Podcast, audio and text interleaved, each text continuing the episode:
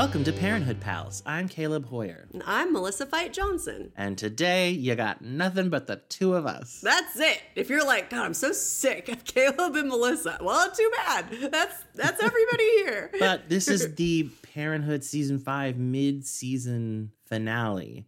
So it felt like a sort of milestone episode that maybe we would just tackle ourselves. Yeah. Plus, I kind of, I kind of miss it. You know, I love guests, but it's nice when it's just us two. You know. I so agree. No. Before we dive into the episode, we have a little historical exhibit for our listeners. I like that. Unearthed from the archives of Facebook. now, Melissa found this. Yeah. But it was a Facebook post of mine from November 15th, 2013 which is about a month before this episode that we're going to discuss. But here's me reenacting my post, and it's not short, so buckle up. I have been remarkably restrained about my parenthood viewing thus far in season five, but let me offer some thoughts. One, tonight's episode gave me my first ugly cry of the season. And given the date of this post, the episode I'm referring to was The Ring. Okay. And I so bet just two ago. Yeah, and I bet it was Victor being told they were holding him back. I bet. But I can't be sure. Okay, so back to the list. Number two. I know some people have never warmed up to Victor, but I loved him from the get go and continue to love him. That also makes me think that was what the first cry was about. Yeah. uh, number three. I'm so glad Sarah and Amber have more interaction this season. Four, I love the realism of Haddie being away at school, but it seems weird that they hardly ever even mention her. Five, an episode without Max is like a day with sunshine. Oh. I feel bad about that, but you know, But you you, live, it. you learn. Yeah. Six, I love Jabbar doing ballet. I think I love it. Seven, am I the only one who likes Ed more than Joel? While Joel has been the perfect husband in the past, he has literally zero personality. Ed is so charismatic, and I find Julia much more interesting opposite him. Okay, I'm back to 2022 Caleb here for a second. I'm a little shocked to read that, and yet I understand where I'm coming from. I don't feel that so fervently on this watch at all, but I know why I did. And to a certain little degree, I still kind of Whoa. mean it. Joel is not a dynamic personality. True. That's just a fact. Yeah. I don't think that's the same as he has literally zero personality, which is what I wrote. But anyway, and I and I do perhaps find Julia more interesting opposite Ed than Joel. Fascinating. But that's not necessarily Joel's fault. Mm-hmm. I think Julia is a steamroller and a little inconsiderate when she's with Joel. That's her fault, not his. and uh, with Ed, she seems a little more. Anyway, okay, back to the list. There's only 10 points, so we're almost done. Eight. Can Sydney become a sky baby? Oh my God. It seems like they just put her in scenes to ruin things slash be annoying. That's harsh. I shouldn't have said that. Number nine. Remember when Sarah wrote a play? 10. I love parenthood. Wow. I mostly thought it was so interesting. Like, number one, this is part of why we had this idea, I think, to do a podcast on this show. I mean, we were already, as it was airing, typing up all these like thesis statements about it. Like, people were desperate for that. and so it makes sense to revisit it later. But I think also it just makes me fascinated, like, beyond just parenthood, what does a decade do to our thoughts? Like some of these you still agree with, and some of them you don't. And Yeah. what makes us change our minds about things? Like I think about this with tattoos all the time. This might sound really weird, but like people often will admit that they like regret things in the past. But a lot of people really think that they're never going to regret anything that they're doing right now and it's so weird like like similarly we all admit that we're very different from five ten years ago but it's hard for us to admit that we will be different five or ten years from now if that makes sense. Yeah. it's like we always want to think we're our most realized versions of ourselves as we are right now. The tattoo thing is like that's why people get tattoos i think because they don't think i might not always want this. They think whatever i want right now i'm always going to want. It, it fascinates me. So anyway, I thought it would be interesting to pull this up in case anyone out there ever listens to us and like thinks they're wrong. I disagree with what they are thinking. You know, well, hey, who knows? Five years from now, we might disagree with what Yeah. we're thinking. I don't know. Now, listeners, my post was not the end of this exchange. of course, Melissa had a response. So this is this is nine years ago, Melissa. Yes. So I wrote, and I'm really surprised by what I wrote. I wrote, okay, I just watched the latest episode, and then I immediately wanted to write you and weigh in. this is the one that shocked me. I wrote, I also like Ed more than Joel. He's Wow. supportive and funny and sweet, and Joel's being awful right now. But I think the storyline will be more interesting and realistic if she doesn't cheat, but is just tempted to.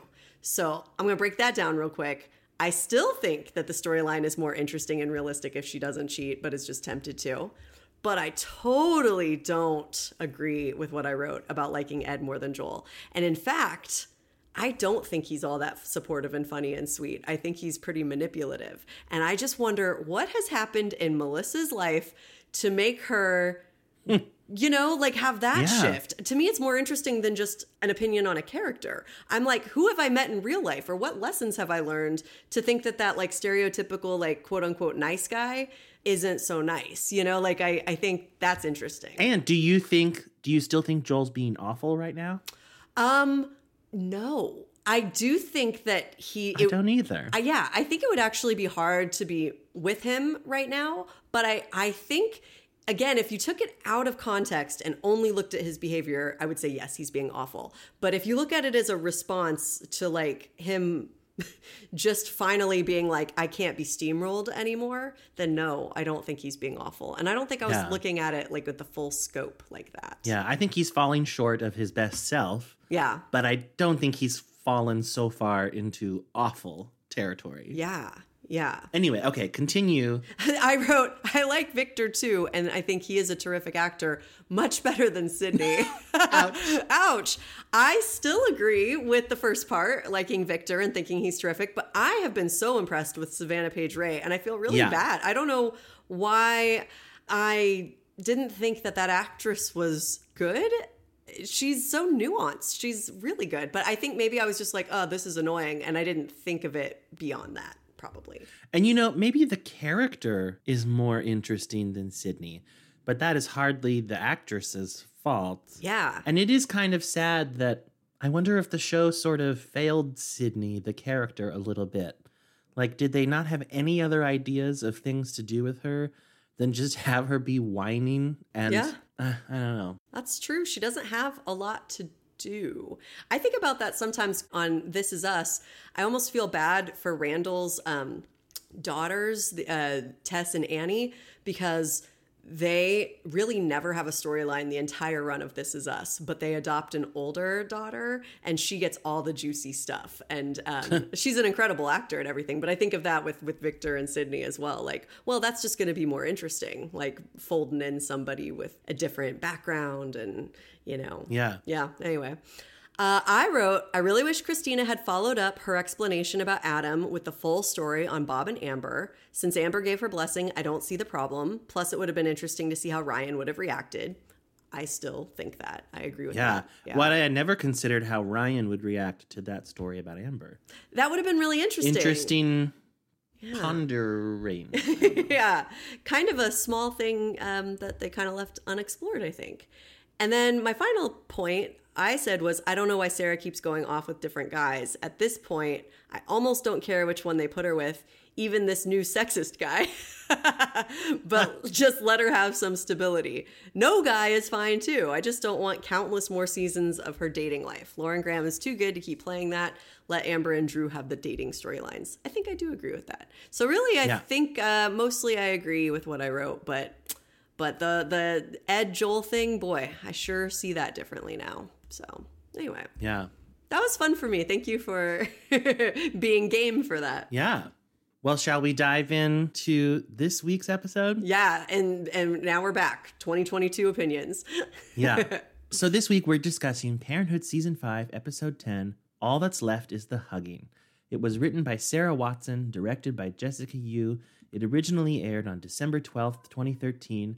And here's the TV Guide synopsis Amber confronts Ryan about his problems with her spending time with the band. Drew asks Crosby for girl advice. Julia and Joel unite for their family, and Adam shows support for Christina.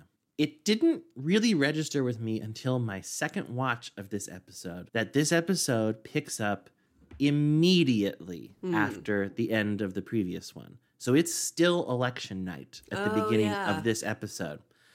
And Joel is sleeping on the couch. Joel. Babe, this is not what we do. This is not us not making up, sleeping on the couch. Look, I'm really sorry that I barged in on you and that I spoke to Pete that way. I should not have done that. But I. Joel, I don't want to spend the night like this. This scares me. Babe. We have to try to fix this. For the kids. For us. Okay. We'll try. So, what did you think of Julia's apology? Ooh, that is a good question. You know, I don't know that I gave it much thought until you just asked me that. I mean, I, I feel like I keep picking on her and I don't I don't mean to, but it felt very like focused on her wants and needs. You know, like it scares me you sleeping on the couch instead of maybe understanding that what he wanted clearly was some space. And I get that that would be really difficult and painful, but I just I wish she would say something more along the lines of I what can I do to support you? I messed up. You know, I'm I, I'm truly sorry. Instead of it was more like yeah, I know I shouldn't have talked to Pete like that, but babe, we have to fix this. And it, y- you know what I mean? It's like Yeah. I feel like the way to fix it truly would be for her to take stock of her part in it, which I think would invite him to take more stock in his part in it. But I don't think she really usually makes the first move like that. And and I think now that I'm really analyzing it, I don't think it was a very good apology. It was more like, yeah, yeah, I've done some things, but we, but the, we, we can't. Yeah, you, you, the kids might see you, you know, instead of just I don't know. And that's more about appearances than well, I need to actually feel better before I can sleep in the bed next to you. Um, Yeah. yeah. What did- What about you? I had the same reaction and even kind of the same evolution of my opinion. Because when I first watched it, I thought, well, that seemed pretty genuine. Although, if I was that scared, I think I'd be even more contrite. Yeah. But the second time I watched it, I was like, this is pretty self centered. And I, I felt bad thinking that because I still don't necessarily think it was insincere. Mm-hmm. But I, I felt like it was motivated by her trying to assuage her own discomfort Yeah. about the problems they were having rather than assuaging her husband's discomfort about what happened. Yeah. Yeah, it felt very much like, can you come back to bed because I'm freaked out Yeah. by you sleeping on the couch? Well, that's not what.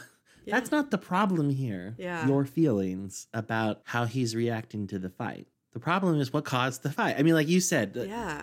deal with that stuff. And I still think then the more contrite thing applies. Yeah. But it's because that's why you apologize. I really shouldn't have spoken to your boss like that in front of you. I've been thinking it over and I realized just how humiliating that is and what could have happened if she thought, you know, you're crazy. Why you could have gotten fired. It could have plunged us into a really vulnerable situation. I hear you and I was wrong. Yes. I I think that is what I'm looking for because I think she still thinks that he's overreacting. And so I th- on some level, you know, like so I, th- I think her apology mirrors that, you know, like, yeah, yeah, you're right. I shouldn't have talked to her like that. But like, I don't think she's, yeah, truly hearing or seeing him to sort of go back to Zeke and Camille, you know, you, you saying that I, I hear you. I think that would have been really helpful because I don't know that she does. I, Yeah. if it were me, I just keep thinking, what would I have done if I had really upset my partner to that degree? And I absolutely would have said some degree of uh, some version of like I've been really examining my behavior and why I thought it was okay to do that, like why I felt like I could just barge in, and it would probably lead me down a road of being like I I must take you for granted. I I must Yeah. I, I must not appreciate you in the way you you deserve and I really need that scares me. I wish yeah, I wish that scared Yeah. her th- rather than him sleeping on the couch, which I agree that's a scary thing, but like what caused him to get there that's the scary part more that you know if, if he just comes back to bed but he still is harboring all those resentments that's not fixing anything it's just making her able to pretend like okay we're fine but they're not Yeah. And pretense, I thought, was kind of the name of their game in this storyline. yes Because while it was wonderful to see him like making the pizzas with the kids, yeah because of what we knew was behind all of it, it felt so hollow, yeah so superficial. I was happy for the kids, but not really happy for Julia because, as is their MO the whole series, they didn't actually resolve anything. right He just agreed to pretty much pretend yeah that they weren't having this fight. And I don't know if Julia even realizes that difference. when she says we have to fix this yeah th- that's what they end up doing is sort of pretending and and just tiptoeing around certain things like when sydney basically reveals that ed is is separating you know she does kind of approach joel with you know like oh i had no idea. And he's just like yeah okay i gotta put victor to bed. And they don't have a conversation about that. I mean that would be a horrible conversation to have you know, for him to be like what is happening there? Instead of you know just saying well you and ed have been texting a lot lately and her being like sustainability. But that's what they need to do actually is probably talk about that. I think that would do a lot to snuff that out i i think that if if she said can i be honest with you i really like talking to him i feel like he listens and right now i don't really feel like you listen that scares me. I'm, I'm thinking of Yeah. this whole running list of things that should scare her more than Joel sleeping on the couch. So, Also, is it entirely well? She says that she had no idea they were separating, which I think was true. yeah. But she knew they were having marital problems, didn't she? I mean, every time they I talked, didn't- he's bitching about her and like, you know, right? Like, like that's what my wife says, you know. Like, Because at first I thought, like, is she saying that to sort of reassure Joel that, like, well, I'm not that close to him. I Mm-hmm. didn't even know, I didn't know this was happening because we don't talk about our personal lives, right. which Joel may or may not know. But the last text he saw was like, I hope you're okay. I haven't heard from you in a while. Right. That's not about sustainability. No. So, anyway, so I wondered. And then, ugh, okay. So then she goes over to Ed's place. Oh my god. And I thought, ugh, what a scene. It could have gone so well. Yeah. But it ended up going so badly. I need you to stop calling me and the emails and What? it's just it's inappropriate. It's not fair to Joel and to me. Wow. Came here in person to tell me that. Wow, that just is uh, the cherry on top of an awesome week. Actually, I wanted to ask you something else that I didn't feel I could really ask you over the phone. So I can't call you, but you can come over here to ask me something? No, it's okay. Go ahead. I, I'd love to hear what you want to ask. All of this, this is not my fault, is it? My marriage is falling apart because I lost who I was a long time ago. And I couldn't figure out how to make myself happy.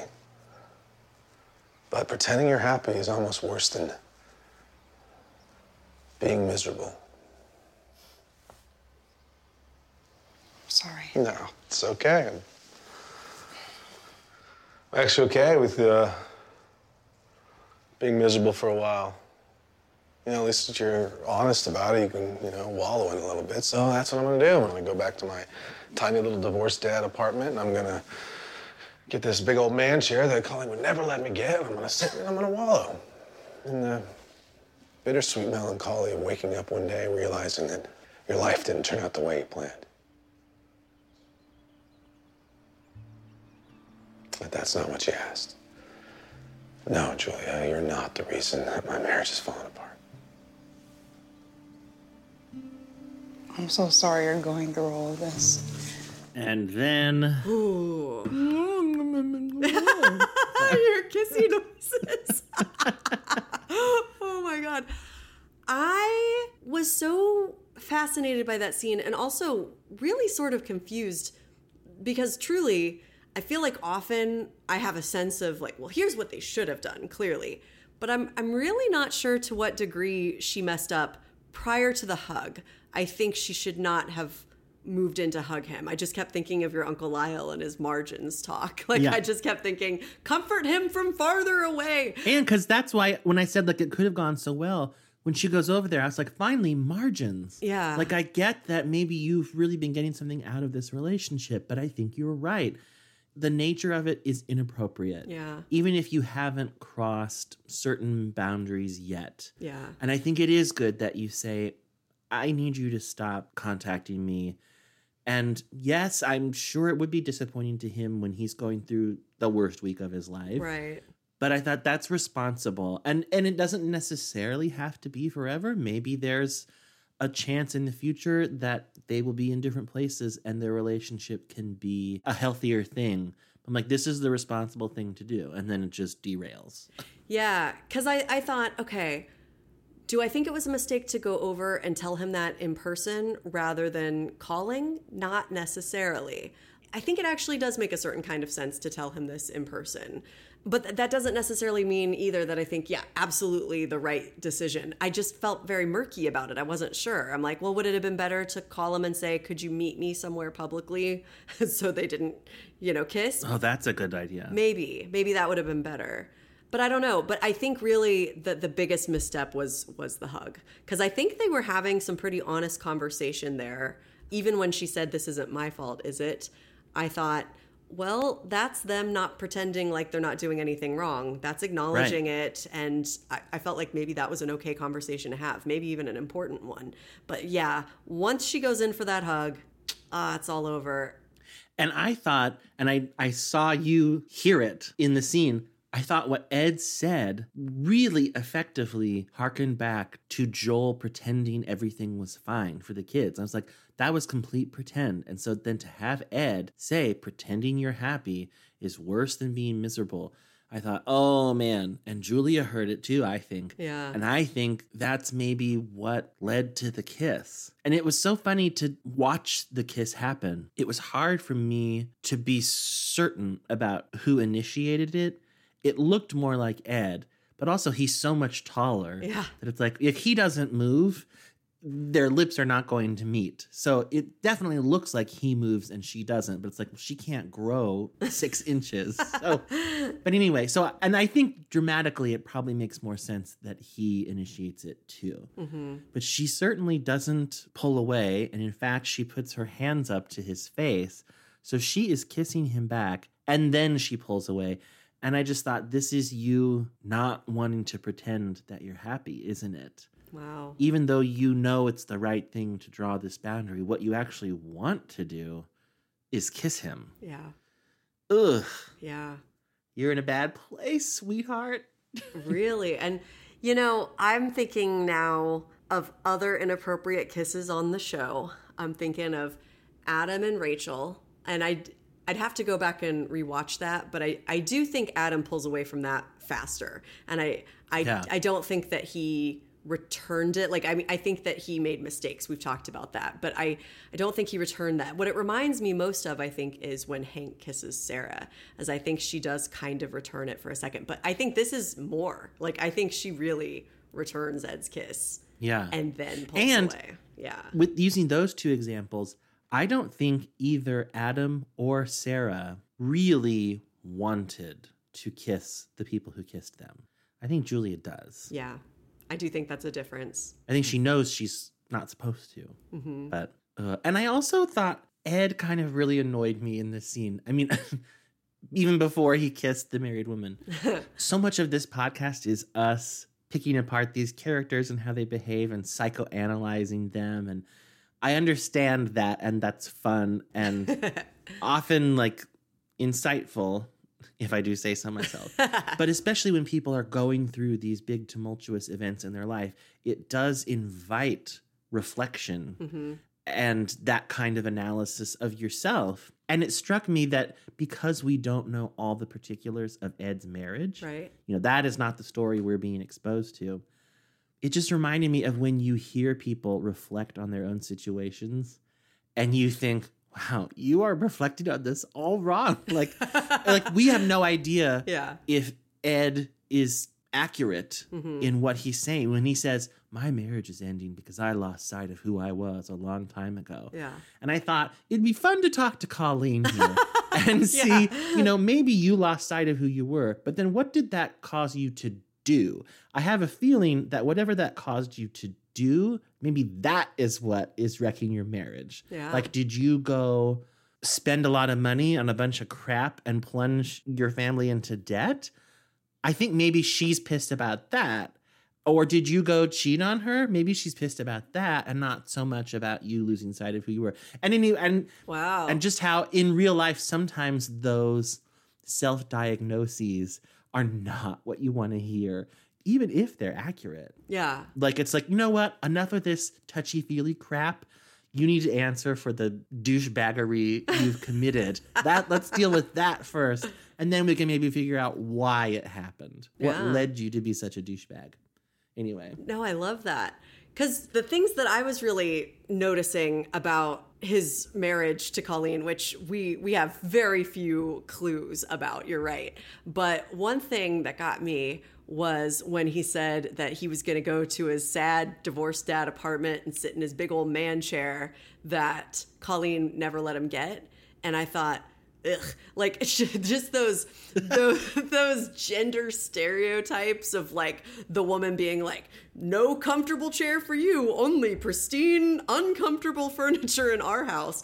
And the man not being like well i want the chair. I'm just gonna get it. I don't know. And him being like yes dear. The woman is always right. I don't know. Mark and i had a huge discussion recently about how annoying that whole like concept of the the way to be a happily married man is to just admit that the woman's always right. We're like, what is that bullshit? Like, that, happy wife, happy life. yeah. Oh, I hate all of that. And people might be listening and thinking, "Wait, you hate the idea of being right? You hate you hate the idea of making your wife happy?" No, I hate I hate the idea that you're placating someone and that they're always right, or that the woman is a nag and that the husband is lazy and he just wants to sit around and she wants to do all the work. Like I hate all that bullshit. I'm like, Yeah. seriously, why does anyone get married if that's what marriage is? If marriage is a sitcom, why why does anyone want that?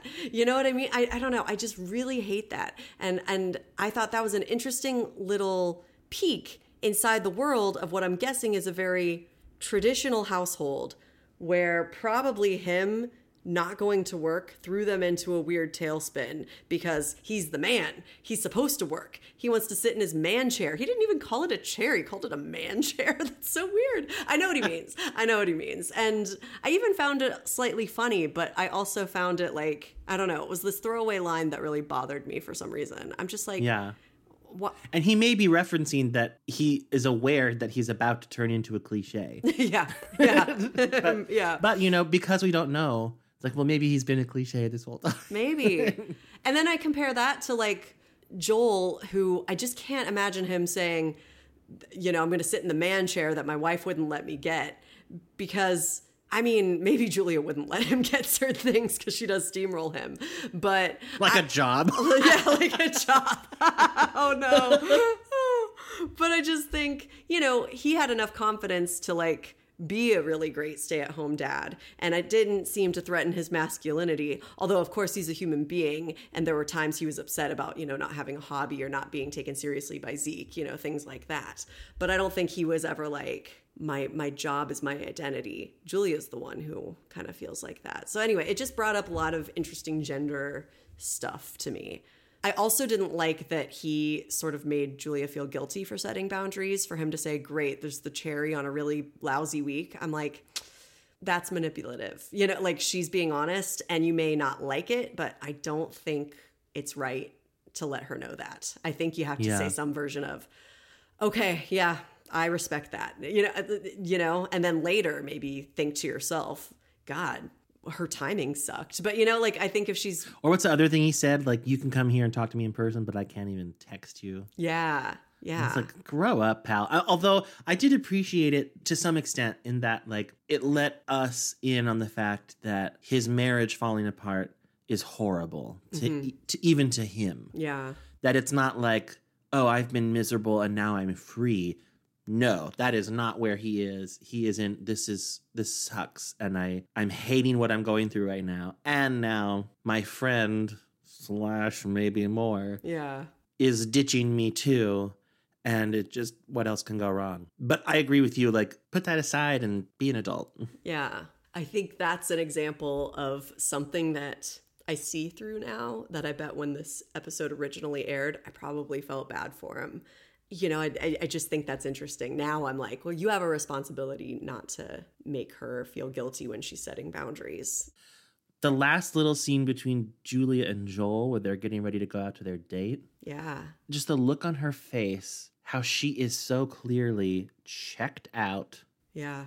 after seeing and kissing ed i'm like this is eerie but damn she looks incredible she's getting ready i just thought like this is one of julia's best looks Yeah. She did look incredible. in the god and or maybe it was just in front of the mirror with that lighting and her hair oh my god she was stunning but i also thought so okay i may be reading way too much into this but i think it's an interesting interpretation Ooh, I'm interested. i thought it was an effective choice in that last scene to have them getting dressed Mhm. because it felt running with this pretense of we're just going to pretend we're happy it felt to me like oh julia's putting on her costume Oh, wow. and she's going through the motions, pretend to be happy, put on the necklace, go do date night with your husband. That means everything's fine. I now I think probably the more accurate version of what that scene was about is just to show her guilty conscience. Yeah. I think She so. has a secret now of something that she cannot in any universe spin as well. This is because Joel was working, or because Joel was inattentive. Like, Right. no, this is because you were weak and you did something wrong. Yeah. And so I think that's probably what it was. But I also thought, you know, they could have been doing anything in that scene, but they had them getting dressed. And I was like, I think it's because they got to put their costumes on and play their parts. God, I love that. I would never have thought of that, but I, I, I loved that. I thought that was, that's a fantastic point. This is maybe a really strange thing because I no longer really agree with what I wrote after hearing all your comments on uh, pretending. I think that your take is is the right take, but something I wrote while watching it this time was it seems like they would be home free if Julia didn't kiss Ed. Like this episode seemed like a turning point, but the betrayal comes after the turning point, if that makes sense. And so, like, my original thought was that, yeah, like they agree that they're going to try. And then what does Julia do after they agree they're going to try? She kisses Ed. It's not even before. Like, it's after. And I still, I do think there's some merit in that. And here's the merit the true problem, again, isn't Joel sleeping on the couch. The true problem is that she wants to kiss someone. That's worse than actually kissing someone. That's a weird train of thought. Like, I, I think it's bad that, like, okay, like Adam shouldn't have kissed Rachel, but he didn't want to kiss Rachel, right? And it, going back to season one, because a lot of people will be like, but Joel kissed someone else. I don't think he wanted to kiss Raquel. No. I think that he was probably uncomfortable by that and tried to handle it as well as he could. I'm not saying he did it perfectly. It shouldn't have happened at all, but I don't think it was an emotional affair.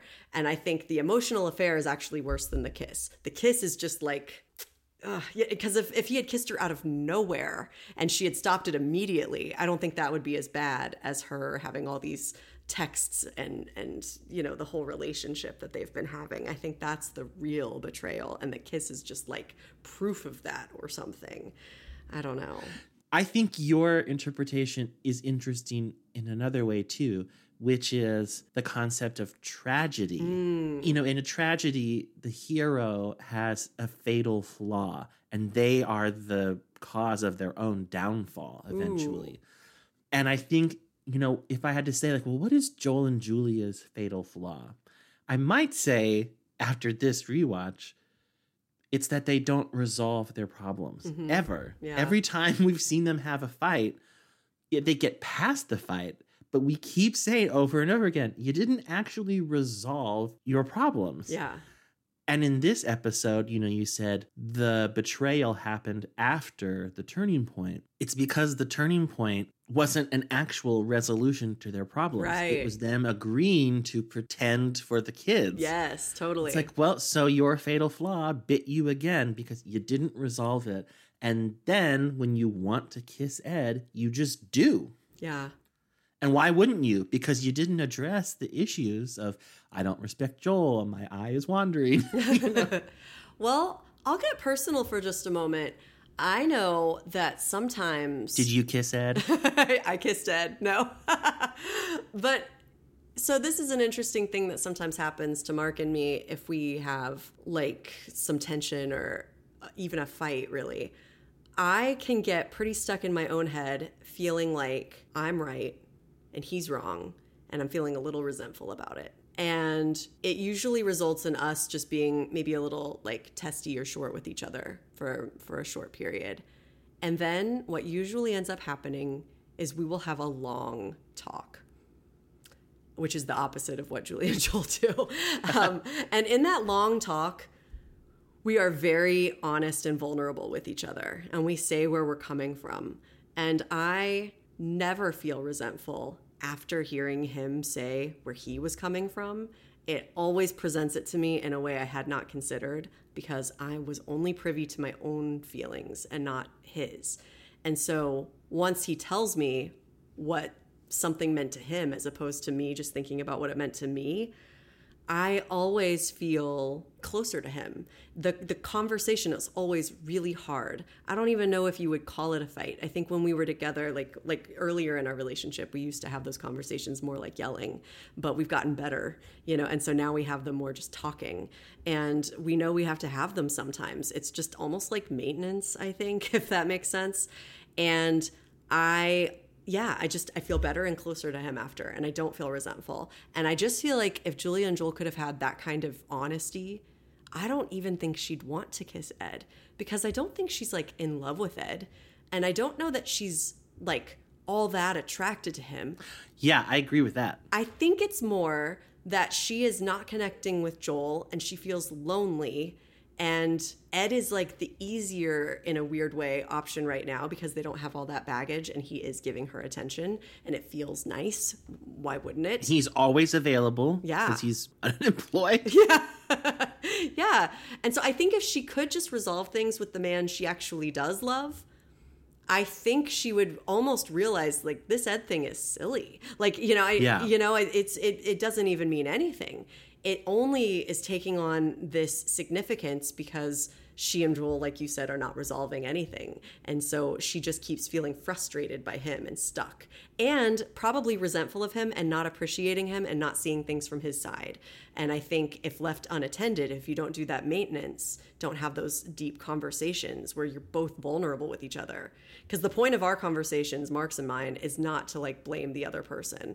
I mean, I, I if someone were to say what's the secret to a long relationship, I might say it's this. Like like having to just really take stock of how you feel and, and where you are and hearing the other person. And it can be hard because you can feel kind of defensive or you can feel like your feelings are hurt.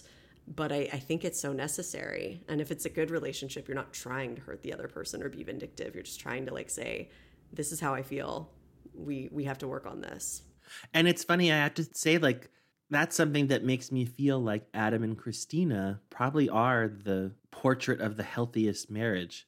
Because what you just described, if I had to say which of the couples on this show are closest to that, I feel like it's them. I think so too. I mean, when something's bothering them, they usually talk about it. And mm-hmm. I think they usually do really hear each other. yeah. And the kissing Rachel thing is maybe the best example. Like, boy, Christina hashes that out with him. Yeah. And now it's TV, so they are still in the yelling phase. Right, And- right. But I think after that was resolved, I think for Christina, it really was resolved. Yeah. And I remember that phone call with Rachel. yes. I don't think Christina is still pissed about that. No. I don't think she's holding on to it. I think she dealt with it and I think she felt good about where she left it. Yeah. And it's like, good. So it's not going to come up in a future fight.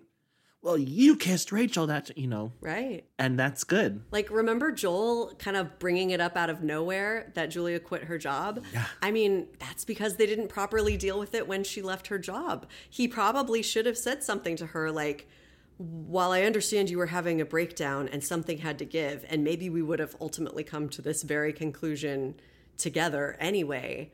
You cut me out of that decision. It didn't just affect you, it affected me and our whole family. We should have talked about that before you did that. You know, like they needed to talk about that and they Yeah. didn't. And so it comes out in a fight. And that's why everything is happening to them because like they just keep kicking that can down the road. And here, here we are, you know, they, yeah. And I genuinely don't remember what happens next. But to keep running with the other inappropriate kisses in the show, if I remember correctly, well, certainly Adam told Christina Yeah. that Rachel kissed him. Joel told Julia, right? Yes. That Raquel kissed him. Mm-hmm. It was like a month later, so I think he gets points off for not doing it right away. But yes, Yeah. Crosby told Jasmine Yep. that he slept with Gabby. yeah, Now, do you remember what happens next with Julia and Joel? I don't. At I- all. I I- genuinely don't. I mean, I remember like little flashes. I know certain plot points, but no, I do not remember exactly how this comes. Because I'm going to ask, do you think Julia will tell Joel? Oh man, Because I don't remember. I don't remember either. I think I would have to say I don't think she does because they I don't I would say that too. because they don't communicate very well. And you know, you didn't mention the uh, inappropriate kiss between Sarah and Hank. Sarah doesn't tell Mark until she does eventually, but it's Oh, after they've true. broken up. It's after she's already with Hank. Yeah. So I don't think that's the same thing as when you're in a relationship and you say, okay, this awkward thing happened. Instead, you know, Sarah went off on that trip with Hank and effectively blew up her relationship. And so it'd be interesting to see which tactic Julia will take, you know? Will she Yeah. will she tell him? I really don't and maybe that's what I'm thinking is that if she feels like their relationship is so precarious, maybe she would just think. Because I think now she probably really is done with Ed. Yeah. Like, I think once she kissed him, it was, I think immediately she knew that was a bad idea. Shit got And I, real. and I am not in love with him. Yeah. And so now I she I, I could see her telling herself, if I tell Joel about this now, it's just going to obscure all of our issues. hmm It's gonna be throwing a bomb in the middle of it. Yeah. He's gonna think it means more than it does, and it's really not going anywhere. It's done. Yeah. So best to just keep it secret. But I don't remember what she does, so I'm eager to find out. It would be interesting if she told him. Now, I don't know how this would play out, but if she told him in that context and it was like, okay, confession time. I sort of let myself like the idea of this friendship I had with Ed. And I think it's because, on some level, it did not feel real to me at all. It felt like a real escape. We were having issues, and it felt nice to have attention, if I'm being totally honest. And then he kissed me, and it became crystal clear what I want. And it's not that. And, and can you ever forgive me? I can almost see a universe where if she tells him and frames it like that, maybe, but also I can see a universe where he's like, what the fuck? we just said we were going to try. You're coming to my work and yelling at me, and while you're going out and kissing other yeah, men? it would probably be more like that than than the yeah. Yeah. But I just I think honesty is so important with I mean true reflective honesty. And while I think it's okay to have some privacy in a relationship and for some things to belong to you, not something like that. You know, we've we've kind of talked about that, but th- Yeah. yeah, th- this would not be an appropriate thing to keep to herself. Well, and like we've talked about before, especially with Julia, self reflection, like it's something I think she is really bad at. Yeah. You know, like that she was identifying with Camille. It's like, Yes. what? You have totally misdiagnosed this. Your perception of yourself is wildly inaccurate. Yeah. If she even examines herself at all. And like we were saying with her apology earlier, it was still all about her. Mm-hmm. Like you said, a genuine apology would come after you go, Why did I think it was okay for me to just barge into his work? That must have been because I feel entitled to access to him whenever, regardless of his job. Even though if the tables were turned, I'm sure Julia would say, if I'm in a meeting with Leon Dengraf, you have to just wait Yeah. because it's that important. So, and I, yeah, so and I don't think she's going to do the hard work of, why did I kiss Ed? Yeah. Why did I want to kiss Ed? Yeah. I don't think she wants to know the answer. So I don't think she's going to even really. If she does, it'll be go, oh, because Joel is absent. Yeah. Like, well, that's Joel's. That's putting it all on Joel. Yeah. You kissing Ed is Joel's fault? Ugh. Nah, I think you did it, Julia. Ugh. And while I don't think like Joel is blameless or anything, I, I In their larger. Yeah, problems. right. Yeah. Yeah. he is blameless on her kissing Ed, I think. I don't think that's his fault in any way. But I, I think we're really touching on the reasons why I identify more with, with Joel in this story. And, and you know, it's it feels so trashy almost to be like, whose team are you on? I mean, people are, a marriage is a crisis. You know, it shouldn't Yeah. necessarily be about whose team are you on. It should just be maybe exploring the reasons why it's happening.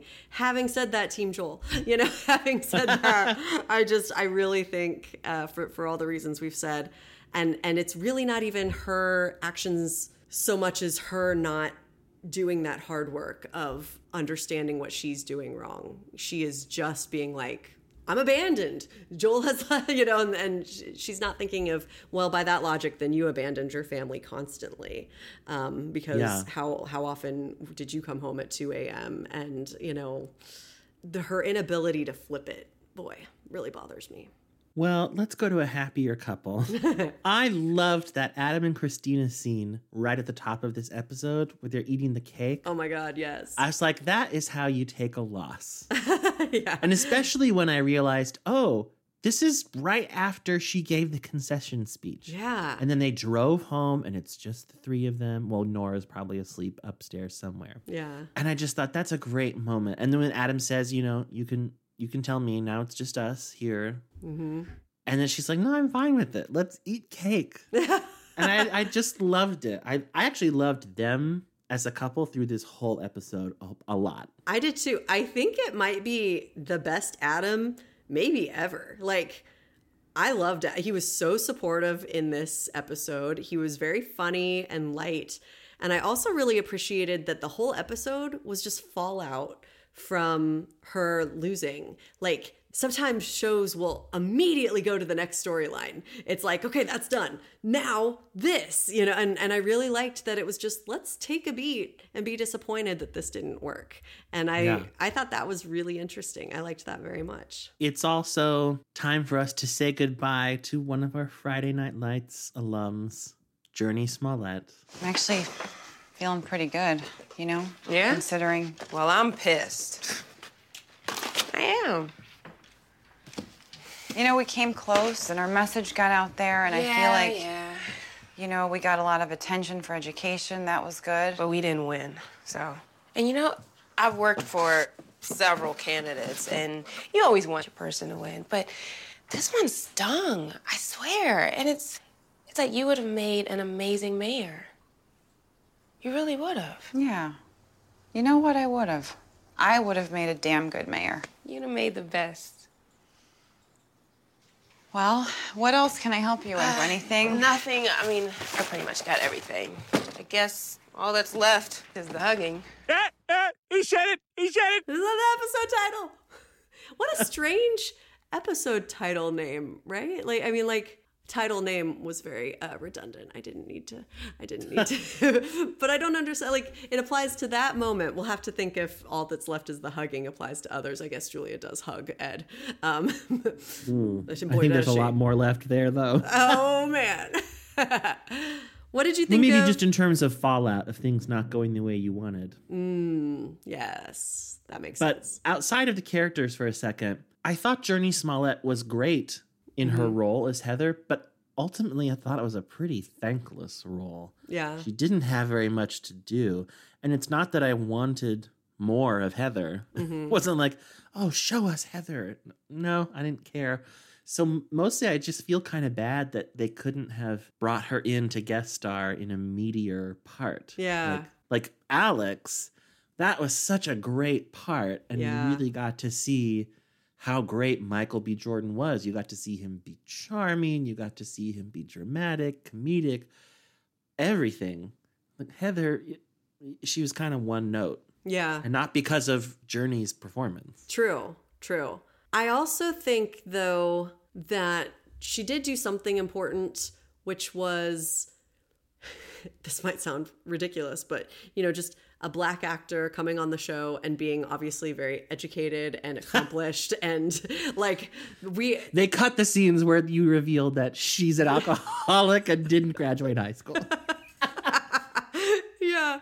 Oh man. And you know, to be fair, I mean Jasmine's whole family seems, you know, to to also be educated and, and all of all of that. And then Dr. Joe was obviously but like, yeah, I mean, I feel like we have gotten That's some good point. Yeah. And so there's that. But it is interesting. I mean, she kind of comes in and does similar work as like Minka Kelly as Gabby working for Christina in some capacity. But of course, Gabby got in the mix, you know, by sleeping with Crosby. I don't think Heather should have slept with anyone in the family. Heather needed to sleep with Drew or Amber. Oh, okay. That would have been really fun. Um, yeah, she didn't need to sleep with anybody in the family, but you're right. We didn't get a lot of. It, it, it's almost like she could have been played by anybody, and it seems like you know they really, you know, Jason Katims really wants to bring in the Friday Night Lights cast for like special occasions. And I'm like, really? Was this special enough? You know, she was Yeah. just in several episodes. But yeah, she and she was very good. She was so funny and and um, I liked how she put Adam in his place and stuff like that. But yeah, you're right. There wasn't a lot for her to chew on. Yeah. Yeah. The encounter with that woman on the playground was so odd. It really was bizarre. Yeah. I was really glad that they commented on the oddness of it as soon as the woman walked away. Because again, I was like, I love Adam and Christina. I love that their reaction to that was to laugh with each other. yes, totally. Like, what a freak. I thought it was so awkward too, but I kind of liked it because I totally believed it. I'm like, that would so happen. You know, I feel like like it felt like like this woman who was like made kind of an embarrassing mistake by like saying could i promise you my vote in an election that's already happened but like then she just doubles down she's not like oh, i'm so embarrassed she's like well yeah could you do something about the slide your kid could get hurt and like acted well, like and I wondered if it was because Adam really shades her. And Yeah. I, I kind of didn't notice it at first. But when he says, like, yeah, it was a close race and kind of a low voter turnout. like, not right a lot of her. concerned citizens citizens. And she's like, oh, well, your daughter could really get hurt. and it was like, I'm gonna hurt her. okay, you dig at me, I dig at you. yeah, it was. I have to say that woman was really funny too, because when she realizes her mistake, she goes, "Oh, this is awkward." yeah, someone get that lady a medal. She was fantastic. yeah. What did you think of the final scene with Adam and Christina throwing the eggs? It was fine. I thought it was funny. I kind of enjoyed it, but little things were kind of driving me crazy. Like, like they were so accurate with throwing those eggs that it kind of took me out of the moment. Like I thought it would have made more sense if she'd like whiffed it. Also, I noticed you never saw it leave one of their hands and follow the egg to you know the poster. I was like, I feel like they look like they weren't great throws, and then they were like right in his face. Yeah. it's a small nitpick, but yeah. I also thought like what they were saying to him, him, you know, quote marks, wasn't that effective. Like for her to be like, you're a mean and you're a weasel and I'm throwing this egg at you, you know, or whatever. I'm like, I don't know. It's funny. I kept waiting for her to say, "This is for Amber," because I think I had a memory that she did say that. Wow. but she did not say that. and that's something that I really would have that would have been more impactful than you're a jerk. Like I feel like you took advantage of someone I love. Yeah. How dare you? This is for them. Yeah, I thought you were a good guy, and it turns out you weren't. Like, I mean, I think there could have been like more layers to explore. This there. is for blurred lines. yeah. yeah. that song was a red flag. I also this is so minor. The one aspect of it that I maybe didn't like was this sense of Christina saying she was fine throughout the episode, But it was like, no, I know you're actually not fine. I Yeah. know that it's really bothering you, which I don't think Adam ever said. So Yeah. I, I, I, I'm not even criticizing him because I agree with you. I thought he was really supportive. But that sort of bothered me. Mm-hmm. Again, like, believe women. she says she's fine. And Yeah. her scene with Gwen, I thought more successfully Mm-hmm. unearthed some of her genuine feelings. Because I thought, I don't even think it's that Christina is lying. I don't think she's lying when she says she's fine. I think she actually is pretty much at peace with it. But to say, here's how much I lost by, boy, it really was close. Yeah, it does kill. Like, Yeah. gosh, that sucks. And just own it. Yeah. That doesn't mean that you're like, I'll never get over this. I'm really depressed. No, it's just really feeling the depth of what you're genuinely feeling. Like that felt more honest than I'm gonna go throw eggs at his billboard. Yeah. That felt a little gimmicky. Yeah. Well, and feelings are so complicated. Like, I remember that a few years ago, a friend of mine from high school died, but I hadn't seen him in like 15 years. We were not close anymore, and I didn't know him anymore. But he had been one of my best friends in high school. So if you were to ask me how I was, it was very hard for me to know how to answer because I was fine, but I was also really sad. But I wasn't the sort of sad where I was sobbing and falling apart. It was more sad for other people. You know, I was sad for like his wife and his mom, people in his life. And I was sad that someone young died before he should have.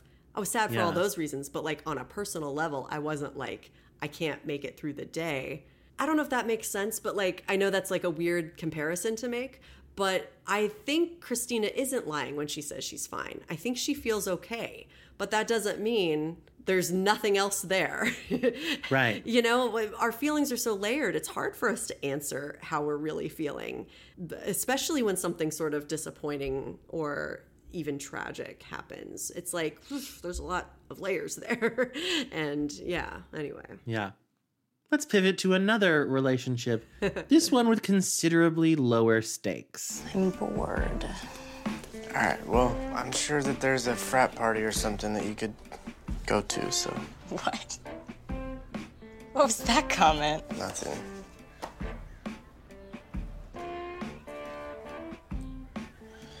Did you have fun the other night at Zeta Gamma Pi? Whatever that was? Were you there? No. No, I was not at a frat party. I was watching House Hunters or something with those those girls down the hall. You hook up with any of them?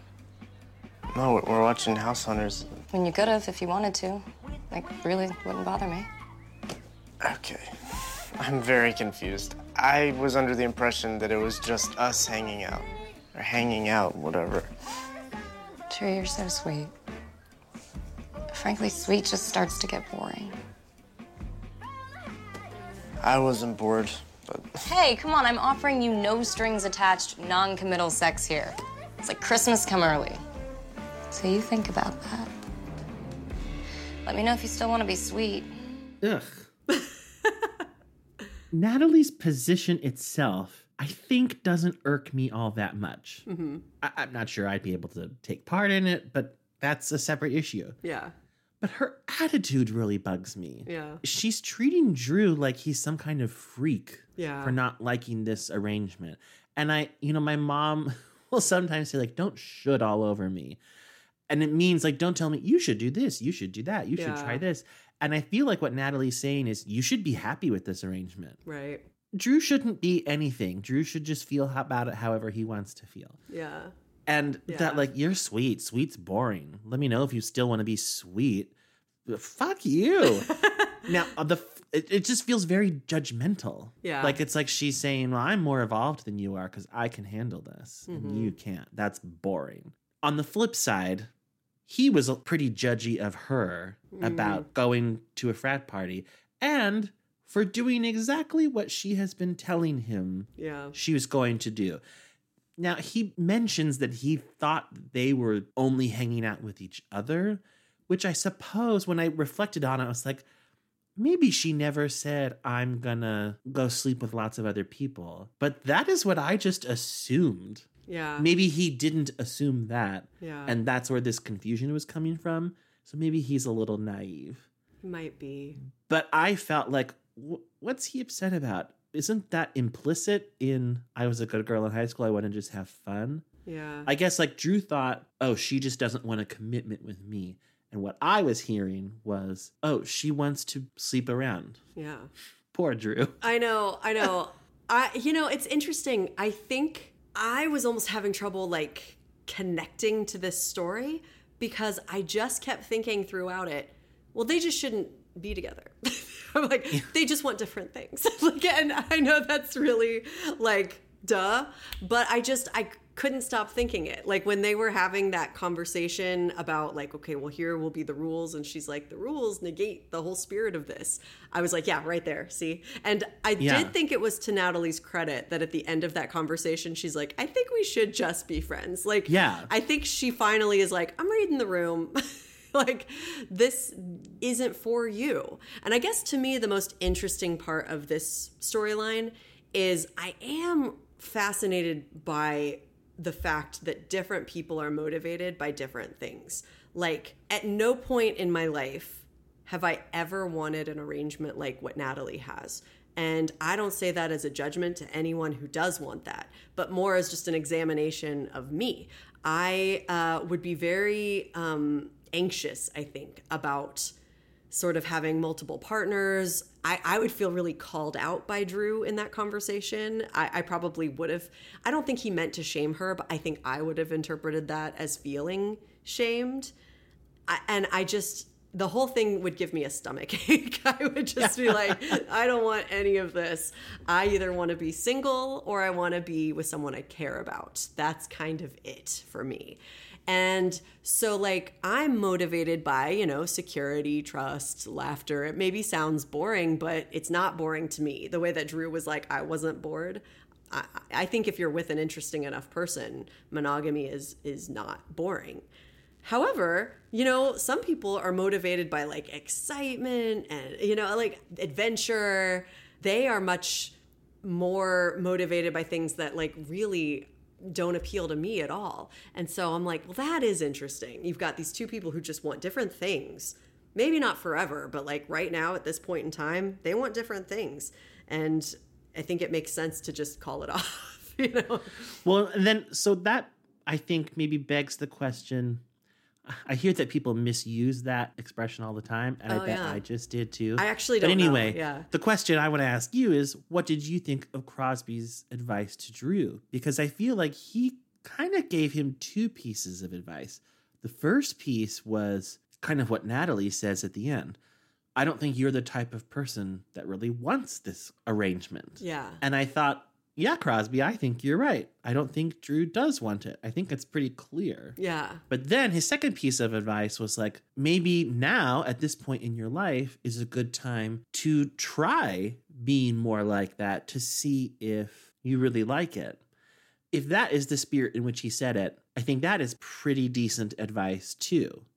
Because it is a time in his life when I don't think anyone's going to get really hurt Yeah. by that. Yeah. And it's a time to explore and figure out what kind of person you are. Like Yeah. like trying on an outfit. Like, okay, try on the casual sort of sleeping around outfit while you can Mm-hmm. to see if you really like that. Or maybe you'll find out this outfit doesn't fit very well. I'm not going to try it on in Yeah. the future. Yeah. Rather than when you're, you know, 40 and you've been married for 15 years, you think, oh, maybe I would have liked to do that. Right. Well, you can't explore it then. Yeah.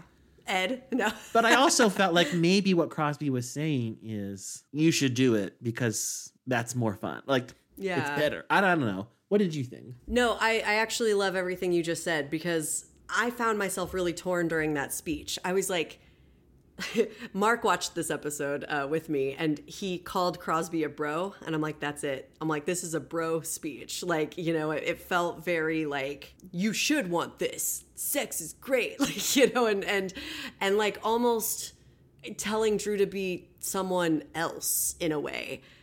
And that I don't like. But if he did just mean, hey, this is the one time in your life, you know, li- li- like you said, Caleb, like the way you phrased that was awesome. And I think if Crosby had just said it in a way that didn't feel like like vaguely smarmy, I don't know. like Yeah. I yeah. So I don't know, I go back and forth because I also think sometimes we have this idea that people need to do things themselves to know if they'll like it. And like, I've never had a one night stand. I'll just be real honest with everyone here.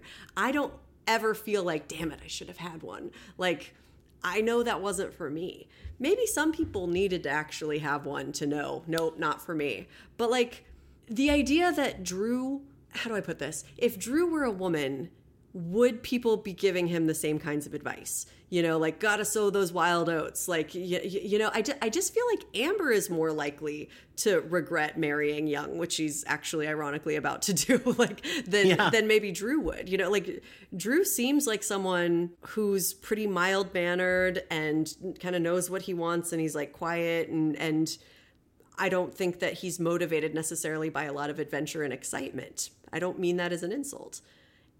Amber is like so like full of life all the time, brimming over with it. That there are times I'm like, you're just gonna hitch your ride to this one dude who's kind of moody and quiet, you know, Yeah. like like gonna tamper all that down. And so I don't know. I think that that's maybe the issue I have with it. This this weird idea that a boy, a man, whichever one we want to call Drew, because he's right on that edge, that he should want this. Like maybe there's something wrong with him for not wanting this.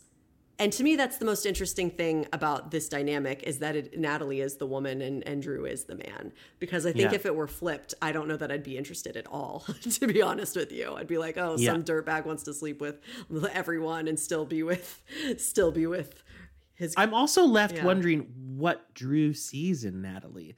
And I, I kind of feel bad for Natalie to say that, but I'm like, what about her appeals to you? yeah. I mean, she's attractive, mm-hmm. She seems funny and confident and cool.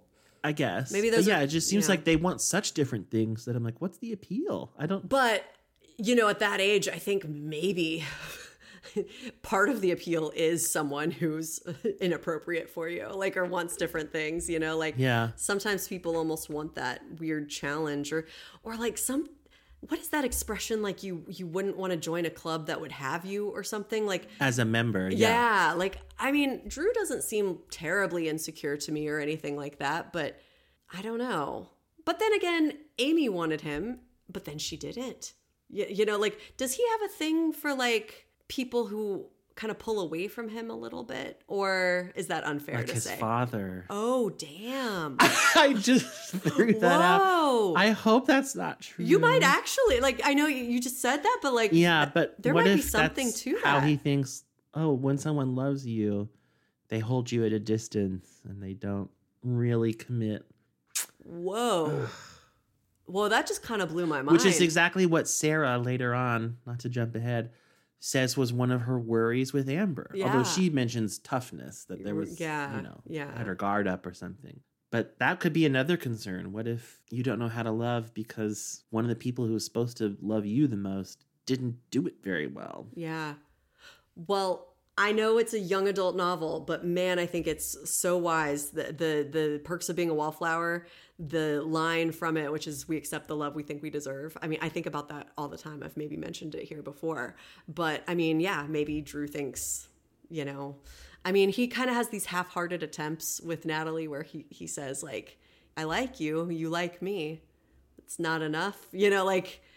I think that maybe if he were a little bit more sure of himself, he'd be like, Natalie, you're great. We want different things. Um, I want someone who does see me as enough. That's not you, and that's fine. Really, we will be friends. No hard feelings. Like I think a truly, truly confident person would just not even wait around for all this. It- he Yeah. wouldn't accept sort of the scraps that someone was throwing him. I think that he would just go find. I mean, he he's adorable. He's smart. He's got so much going for him. He would just go find somebody else. So I think there may be something to that. Maybe it's less about Natalie is so great, but he just doesn't maybe think he's so great. Oh, That's sad though. well, it's funny you brought up Amy because What? There she whoa, is. in the total surprise department, Skyler Day showed up. I didn't remember that at all. oh yeah.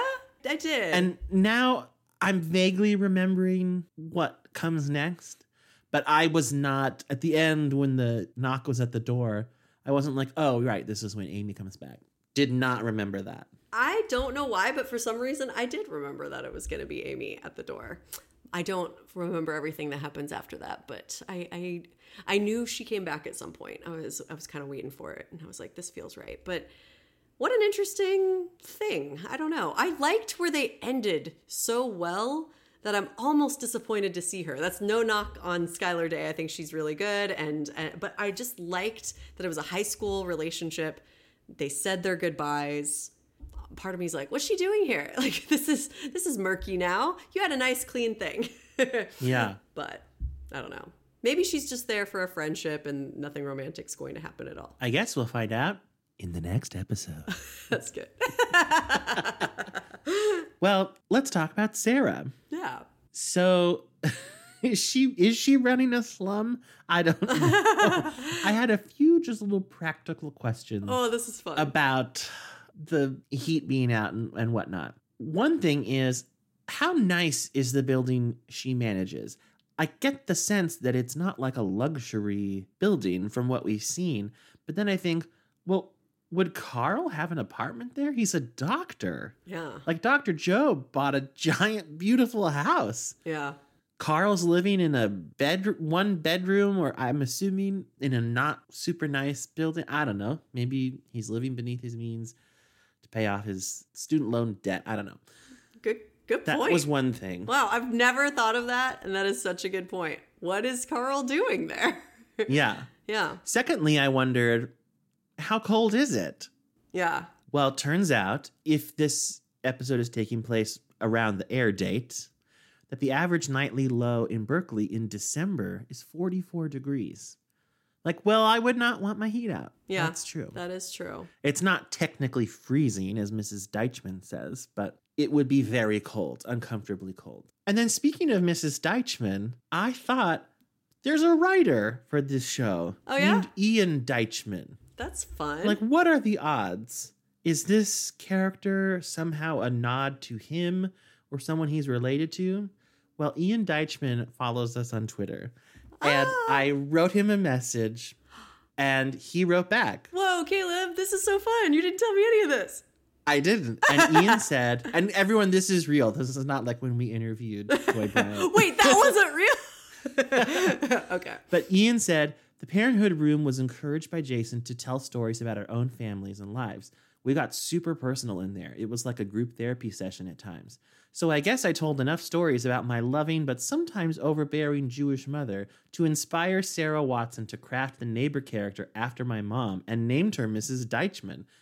Funnily enough, later that year, I ran into that wonderful actress, Phoebe Doran, at the Writers Guild Theater. She's also a writer, and introduced myself. You played my mother. Aw, that's adorable. I love Yeah. that. I had no idea. That is so fun. So we saw Sarah and Carl kiss. Yes. And at the time, I thought that's all that happened. Yeah, but no. So, how did you feel about that when you thought it was just a kiss? Mm, I how do I put this? I don't much care. Like you know? I think you put that rather well. Thank you. Clear and concise. Yeah. I do think that that actor is very charming. And I think that they have good chemistry. And I think it's all being kind of wasted. Like, I, I really, I think would have been more interested if he had been more of a Dr. Joe type. Like, he just came in, he was confident, he he was attractive. He wasn't this like guy who was dating 20-year-olds, you know, and like bringing him back to his like weird one-bedroom apartment that he inexplicably lives in as you've pointed out, and that they didn't hit it off right away. I, I think I'm just so kind of bored by the way that they started that now I'm having kind of a tough time being very invested in where they are. Like I know I keep bringing up Jason Ritter and Mark and everything, but I'm like the I think a big part of why I cared about them so much is from second one electric chemistry they Yeah. seemed intrigued by each other they were interested in each other and it it wasn't this like contrived TV thing where it's like oh slowly over time I realize there's I don't know I'm just like eh, you know, I, I, I don't, I don't care that much. And I want to, but I don't. What about you? Sort of the same.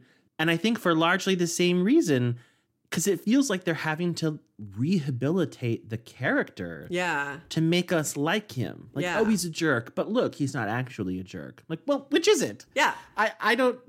You showed me him being a jerk, Yeah. and I don't want Sarah to date a jerk. Yeah. And so now, but now he seems like not a jerk at all.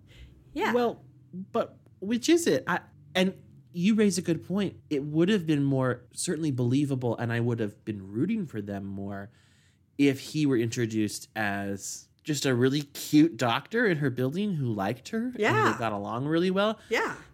I'd and be that all could in. have explored a really cool conflict that we know about Sarah. I'm thinking of you know you quoting Perks earlier and saying we accept the love we think we deserve.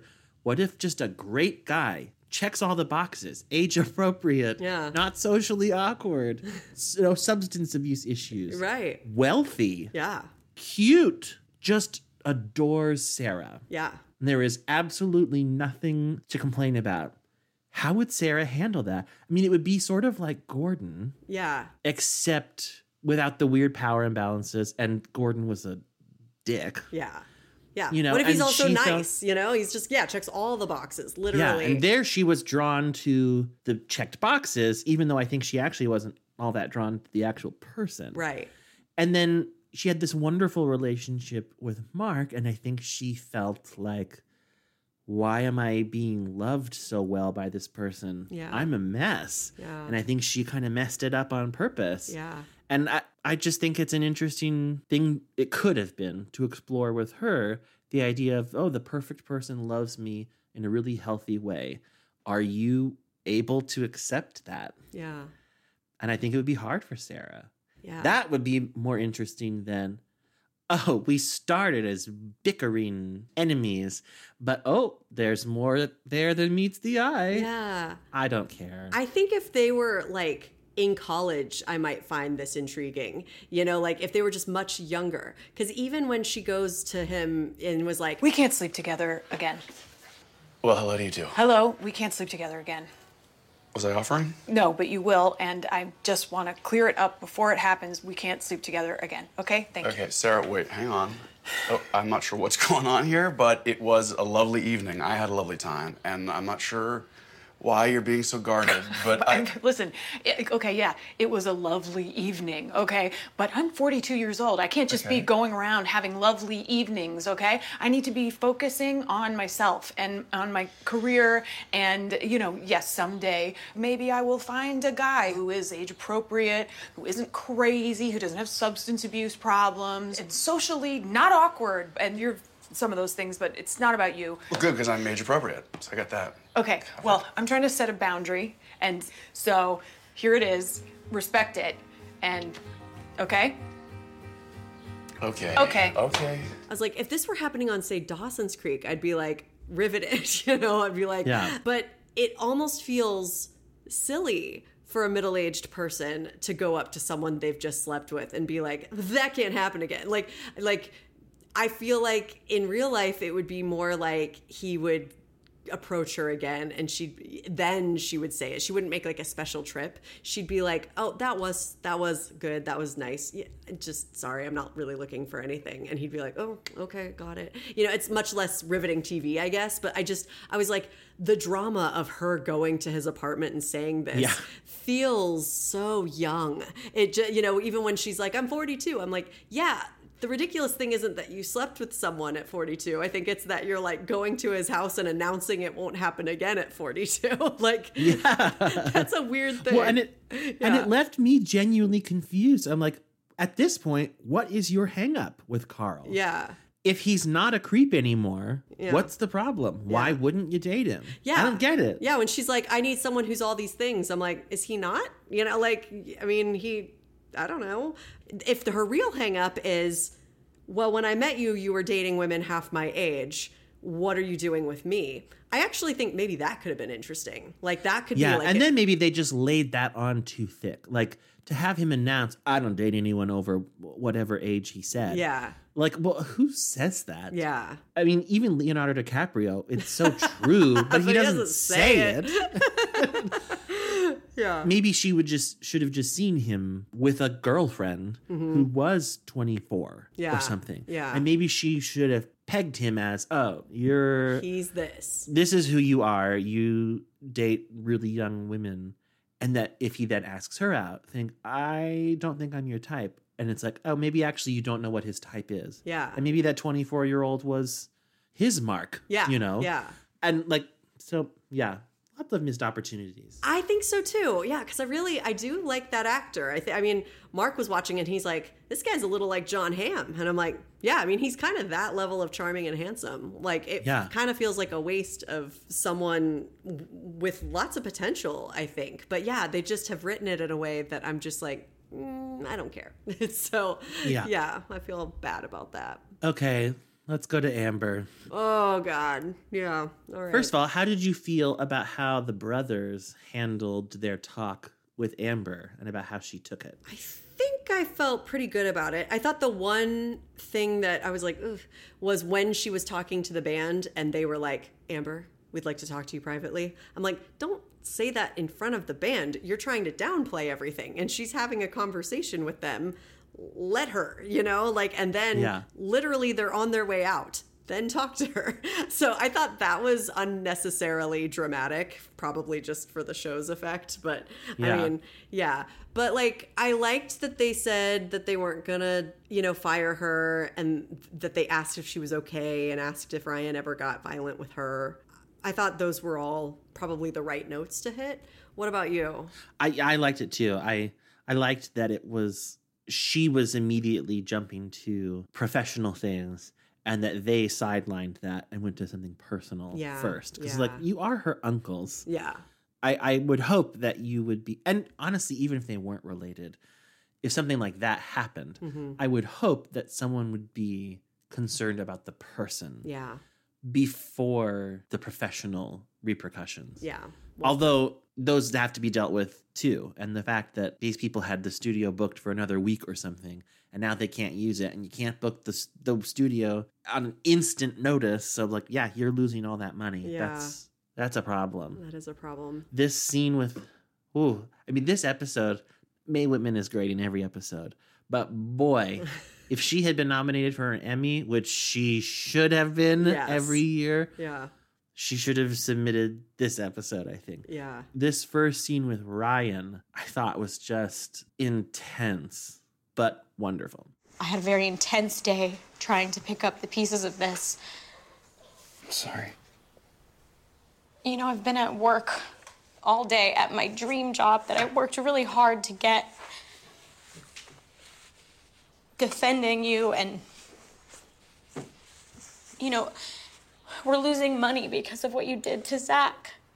He's so messed up he can't even play. Tell your uncles I'll pay them back. It doesn't every matter. penny It doesn't whatever. matter. It's not about I'll go in there and I'll apologize and take all No, don't. You can't. You can't go in there. They don't. They don't even want to see you. They don't even want you to come there after you. Well, what about us? I don't know. I don't know what to do. Well, I love you. I love you too, and this is the problem. This is the problem. I can't What? keep overlooking the things that are happening in the real world just because I love you so much. I can't. Perfect. Things have been perfect. Things have been perfect. They have been. Ryan, What? you know, you do this thing where you you disconnect from me and I and I let are it go. about? The thing with the pills, you know, you you you lied. You lied to my face No, I about didn't. There taking was those nothing pills. to yes, say you about did. either of those Yes, you things. did. You did lie. What do you was mean? it? A, do- a doctor gave you the prescription, but you He weren't. gave me those pills and I don't want to take them. So you're not okay? taking them? No. You can't even tell me. You don't even trust me enough to tell me the The truth. truth, the truth is, there, there are pills that are were given to me for, for anxiety. I didn't even want them, and I took I took two today. See, this is the thing. It's not about whether or not you take the pills. It's about the fact that you don't trust me enough to I be honest trust- with me and tell me I'm I'm not hiding anything from you. I'm just having a hard time. Do you understand? Well, so am I. I'm trying to- having a hard time and I feel alone because I can't find you. So I need some time to think about whether or not this is gonna work in the real world. Period, okay? You and I had the same sigh after that scene. Like, it felt like such a believable way to show Amber beginning to see what other people's concerns were. Yeah. Particularly her mom's. yeah. It was like it seemed slow and gradual. Mm-hmm. And this so this moment felt earned where it's like she you can't deny anymore that there are issues here. Yeah. And it seemed like she was realizing them in a very believable way. And then it seemed like Ryan is not, that Ryan is still blinded by whatever little love bubble they were in. Yeah. And it's like, oh, the veil has been lifted from Amber's eyes Yeah. a little bit and not from yours. That's well put. So Ryan doesn't always remind me of my ex-boyfriend, but sometimes he does, and and this storyline is reminding me again. And a couple of things like Amber talking about having to spend her time defending him to like her family and to other people. I felt that because that's that's how I felt a lot of the time in that relationship where I'd be like defending someone when I didn't even really believe it. Like I didn't re- like like obviously Amber doesn't think it was okay that he beat up Zach, and so she's having to defend someone sh- who she thinks behaved badly, but she doesn't feel like she can just say, "Wow, was that out of line?" I what. You know, I mean, Yeah. yeah, so she's having to straddle that line of like not condoning his actions, but like he's really great, you know, truly. And and that's exhausting and so dramatic. I, I just that was awful, I remember. Oh, that's something I wanted to mention yeah. in the conversation with the uncles when they asked if he was ever violent with her, which I thought was a Yeah. reasonable and really Yeah. Fair necessary question. to ask. Yeah. Her reaction was so. I thought if I were one of those uncles hearing it and hearing, oh my God, he would never, uh, he would, I don't think I would believe it. She's almost protesting too much, which is strange because we know he actually hasn't ever been No, violent no. with her. Yeah. So, like, well, she's telling the truth, but she's sort of maybe not acknowledging even then just how reasonable of a question it is. Yeah. That's a good point. I, I actually wonder if part of the reason she is overdoing it, well, I'm sure the real reason is because she's so desperate to convey, no, no, he really is Yeah, great. she's just in Ah, crisis She's in mode. crisis mode. But I do, I almost wonder, and this might be me projecting, because my, my ex wasn't he wasn't like abusive, but there were definitely moments of violence. There, that that might be a strange thing to say. I, I don't know. There were times I was scared of him. I'll put it that way. And while I don't think Ryan seems abusive, I totally could see where Amber would maybe be scared of him because he's Yeah. unpredictable, you know, and and it's it's just hard to know. You know, you just wouldn't probably be like, "Oh, he would never." but that's what she says. And so that that does make me wonder like does she even believe what she's saying? I'm not sure. And I thought it made a lot of sense for her to like bring in this notion of the real world and you called it like they were in a love bubble and i think that's a really good thing yeah it's a it's a happy quote unquote relationship when it's just the two of them. But if anything else is introduced it isn't anymore. And i mean like if they're hanging out with her mom like you know they're they they, they want to be in their love bubble so badly that it's like they want to make out even when they're in front of amber's family. You know like Yeah. they don't let the real world in. Their relationship i think only works if it's like heightened and romantic and and they're not being very realistic about what a successful healthy relationship looks like. Like i actually think maybe their best episode together is the one where they go confront drew's roommate because they're not just making out with each other they're helping someone else. Yeah if that makes sense. But like Yeah. for the most part it's yeah defending him that was that felt very familiar to me him acting like everything was fine, that felt familiar to me.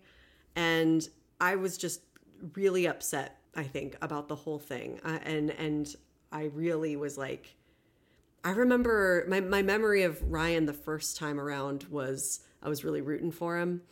And now more and more I'm like, I, I really don't think this is good. Like I think she she should not be with him. I don't think. Definitely not marry him. It's it's just they're so young, it's so intense and and I mean, I think the second he hit Zach, I, I think I personally would have been like, and we're done. Like I think that was it's terrifying. Yeah. Yeah. Zach attack. Ah! Well, Ryan, I mean, my heart goes out to him. And it was nice of the show to put him with the one other character we know he has a relationship Yes, with, yeah. Zeke, just so we could hear from Ryan about what he thinks about all of this. Yeah. Because what's odd is that when he's with Amber, I mean, like she calls him out on saying everything's been perfect. You almost can't even trust what he says with her because he has such an agenda Yeah. going on, even with her. I feel like we get more honesty from him in this scene with Zeke.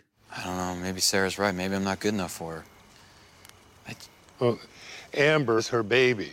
There's never going to be anybody that's good enough to marry her baby. Yeah. What about you? What do you think? I think you guys made the decision to get married. I think that's a good thing. Uh, I think you're trying, and that's the most important thing. God, I'm trying so hard.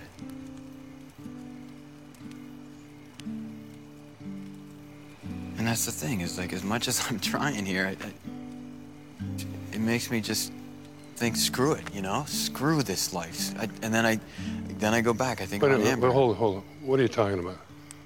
Are you talking about? No, no, no, no. I'm saying screw this civilian life. This, this, trying to do this.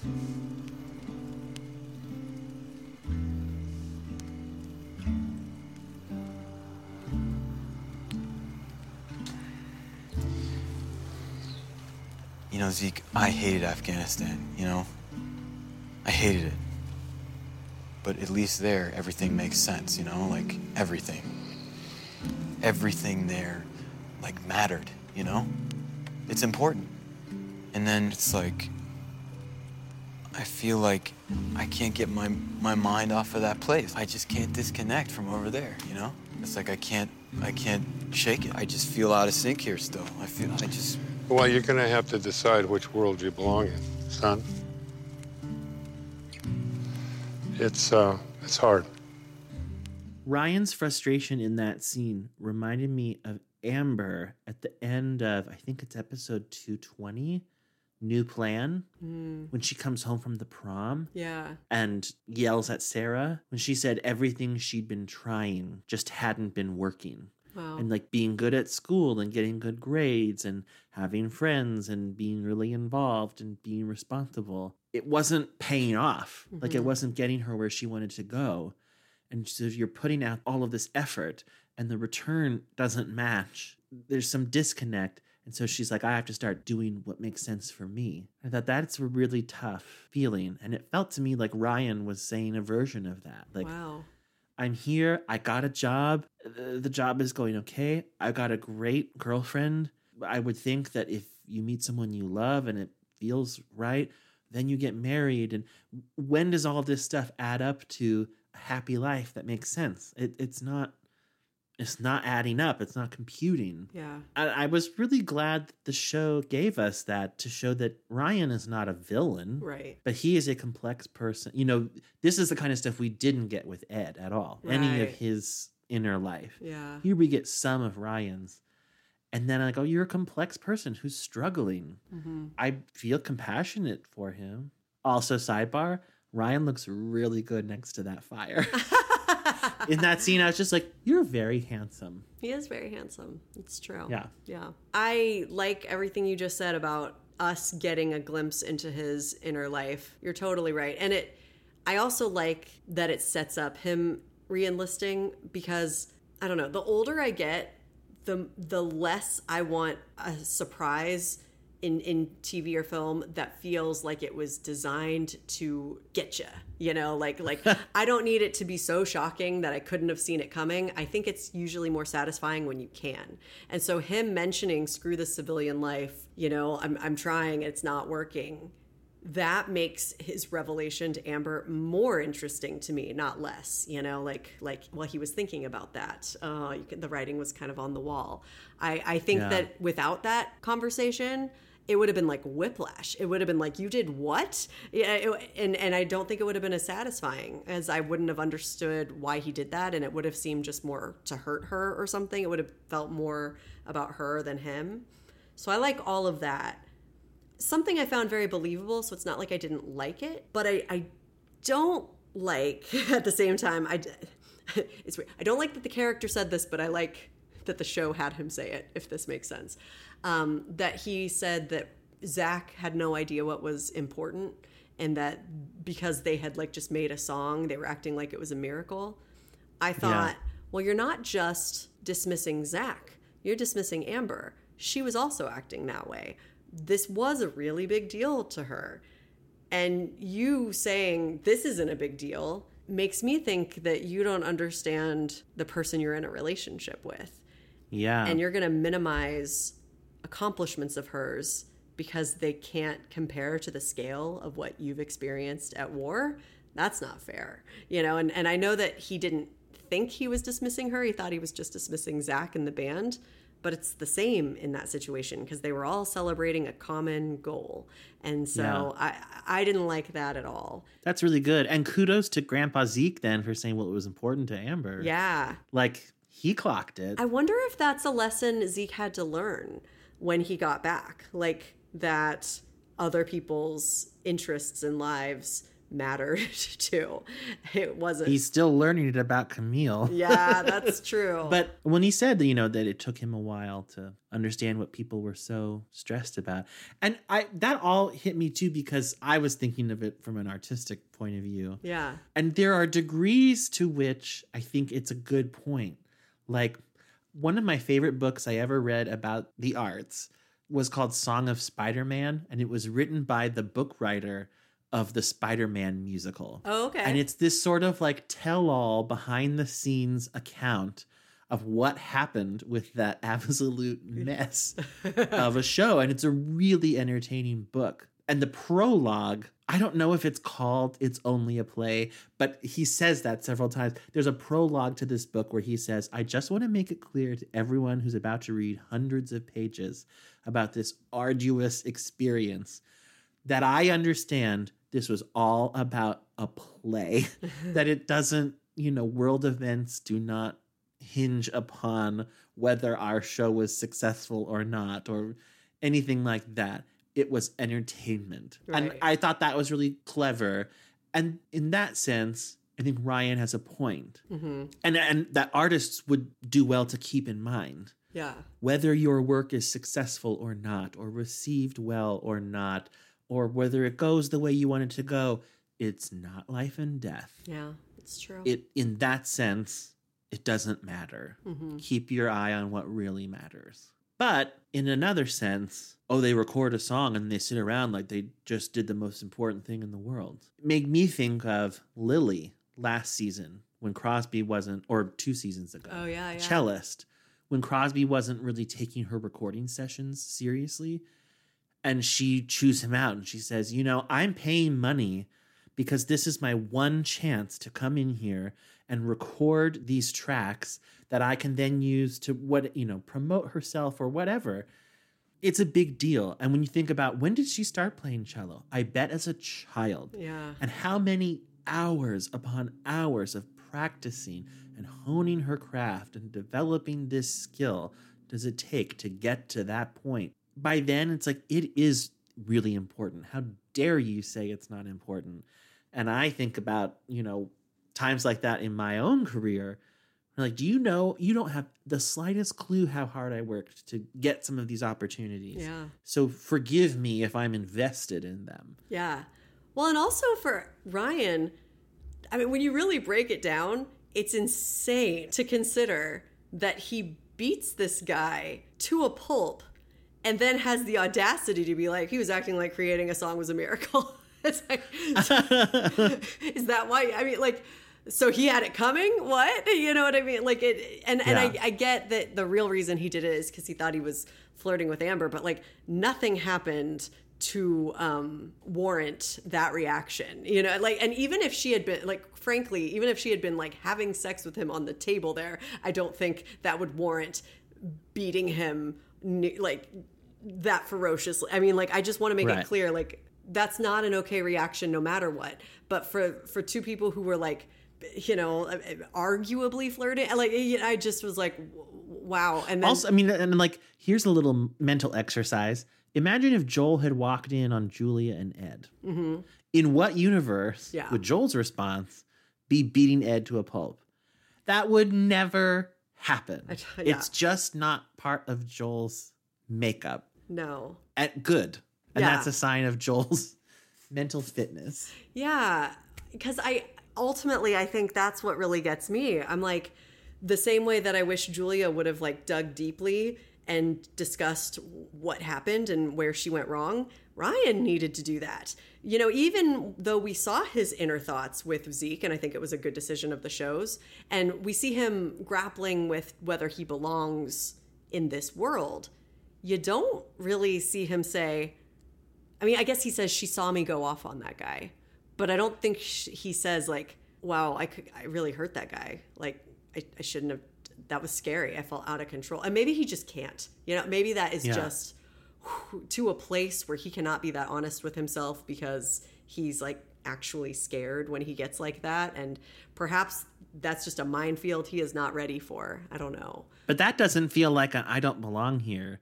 That feels like a mental health issue. Yeah. Where is this rage coming from? Why why can't you control yourself past a certain point? Yeah. I mean, because that would not be good in the military either. No, it wouldn't. You can't just go off. Though it would be strange to come from a world where your like job, I'm guessing, is to like stop the enemy, which involves violence and and even killing.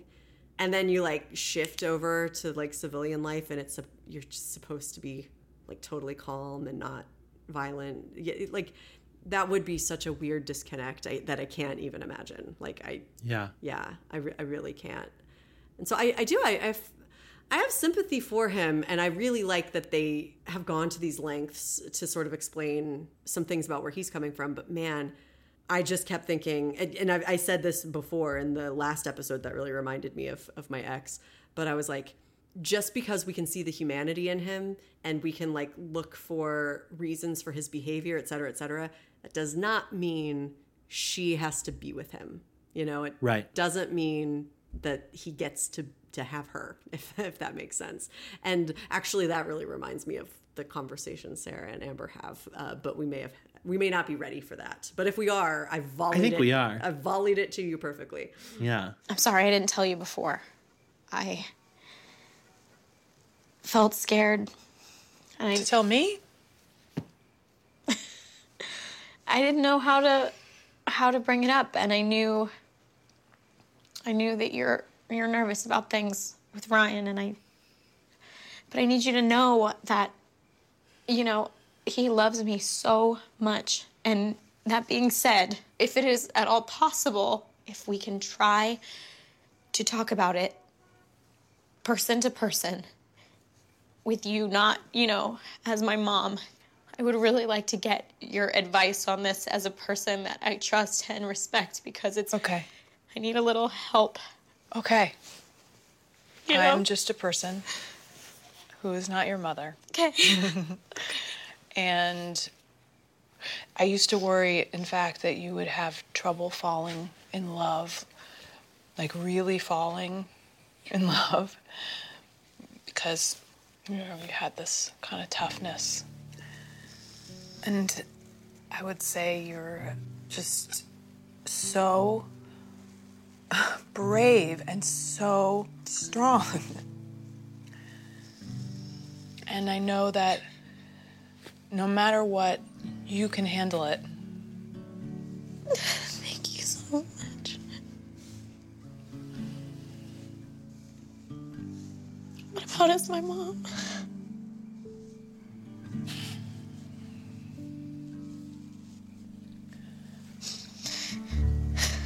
As your mom, I think just because you're tough enough to handle it doesn't mean it's what I want for you. Ah, and then I cry and I cry and I cry. Yeah. Damn. But I think that's it exactly, right? It's like we can look for reasons why Ryan behaves the way he does. And of course, we can say that he deserves love like anyone else. But Mhm. we can also say it doesn't have to be Amber. Amber doesn't have to deal with all of that. Like, and, and in fact, it might be ultimately a happier, healthier life if she doesn't. Yeah. That's hard. Calling back to that Facebook post from nine years ago when I said I'm glad there are more opportunities for Sarah and Amber to Yeah. interact. I, I was like, they're bringing out the big guns in this episode. Because honestly, once I saw the two of them on a couch, I was like, oh, forget it. Yeah. I, I know this is going somewhere where I'm just going to be a basket case. Yeah. And it was such a satisfying place to arrive at after all of the conflict between them Yes. about Ryan at the beginning of the season. It seemed like both of them, especially Amber, were in a place where they like could grant each other the best of intentions. Yeah. Like, like okay, we know we're not trying to piss each other off. Mhm. We're trying to be supportive of each other. And now we can just be honest and hear what we have to say. And then what Sarah ultimately said, it just felt like such a mom thing to say. And I don't mean that in an eye rolly way, I mean it in the best way. Like I could imagine my mom saying the exact same thing that this is not about me not thinking you can handle it. Right. It's me not wanting you to have to handle it. Yeah. And it's like, what parent would feel any other way? It just, of course, you don't want your child to struggle through something that painful. And you know what you said about Ryan and Zeke's conversation setting up Ryan's decision in that Mhm. next scene really well. Now I wonder if this doesn't set up Amber's decision in the next scene very well. Because Amber has this scene, and then her takeaway is, yep, I'm going to recommit to Ryan. Yeah. What? I know. My takeaway is this is bad for you. Yeah. You should you should go. Yeah, I But I guess she heard the not her mom person's speech more than her mom's. yeah. You know what's so interesting too? Like Zeke says something that the more I think about it, the more I'm like that doesn't make any sense. Like the way that he says to Ryan, "Well, she's her baby. No one's ever good enough for her baby." And I'm like, "What?" I think that's so not what's happening here. Like I think Right. you know, like I think that probably there's some truth in she probably wouldn't want Amber to marry anyone right now because she's so young still. But Sarah doesn't seem like the sort of person who'd be like, this person's just not good enough. I mean, like, I think Zeke's really dismissing the very good reasons why people would have reservations about Ryan. And I, Yeah. I thought maybe he was just trying to diminish those. But um, Especially when in this very scene, Sarah says, I worried about you not being able to fall in love. So, so clearly, something she wants for her daughter Yeah. is to fall in love. Imagine Adam saying that about Haddie. you know? No, Like, yeah, no, no, don't date till you're 30. Like you know, like Yeah. that- yeah. I I feel like he really missed the mark there. Like that is not at all Sarah's concern. It's not like, well, Ryan's perfect, but you know me, no one's ever going to be good enough Yeah. for Amber. That's not what's Maybe he was just placating Ryan. Yeah, maybe. Or maybe it's a like an interesting example of like people can only see what they see. Like maybe if Zeke sees a lot of himself in Ryan, he doesn't want to acknowledge, you know, just how problematic he is perhaps. Like Yeah. You know, I mean, he's being awfully forgiving of him like beating up a stranger. like which good. I mean, he deserves to have someone on, you know, his side looking out for him and everything, but I don't know. It's it's wild behavior. Yeah. You know, and I feel like Zeke could even stand to be like, well, that was scary. you know, like you, you scared them. I see where you're coming from, maybe in ways they don't, but you have to see where they're coming from. That that would throw them. Like, you know, like he he barely acknowledges, you know, and even when he's giving his advice, I'm now realizing everything Zeke says is really weird. He's like, Well, I think you're trying. That's the good thing. I think you're it's good you're getting married. I'm like, is it? Is it good that they're getting married? You know, like it, it just Yeah. I don't even know what he's talking about. The more To your granddaughter who you just picked up at the police station? yeah, you're glad this is happening still. That's what you have to say? I don't know. It's a little strange the more I think about it. Boy, when Camille's gone, he really he's just rudderless. yeah, he's like, I don't know what I think. Um, but I, you know, I loved the the talk with with Sarah and Amber, and I thought it made a lot more sense than Zeke and Ryan's talk. But then, interestingly, the fallout from Zeke and Ryan's talk makes a lot more sense. Like, oh, yep, so he reenlists. Then you're totally right. Why is Amber's takeaway recommitting to Ryan? That doesn't make that doesn't make sense. Yeah. But I guess these things don't make sense always. Like, you know, I mean, she does kind of approach Ryan like saying all the things like, well, this won't work, this won't work, but I love you. And that's what makes us amazing together. Like, maybe she just can't do it. She just loves him too much. That last scene between Mm. them is just devastating. I really loved the choice to cut out the sound. Yeah. Once he said he had reenlisted, so you don't even hear her what looks like wailing. Yeah. Oh, that was really effective. Yeah. You know, my main question for you after seeing that scene and seeing his decision to reenlist was Ryan being selfless or selfish by reenlisting? Like, did he do that just for himself because he can't take this life? Or was he on some level protecting Amber from him because he knows he can't be what she needs him to be?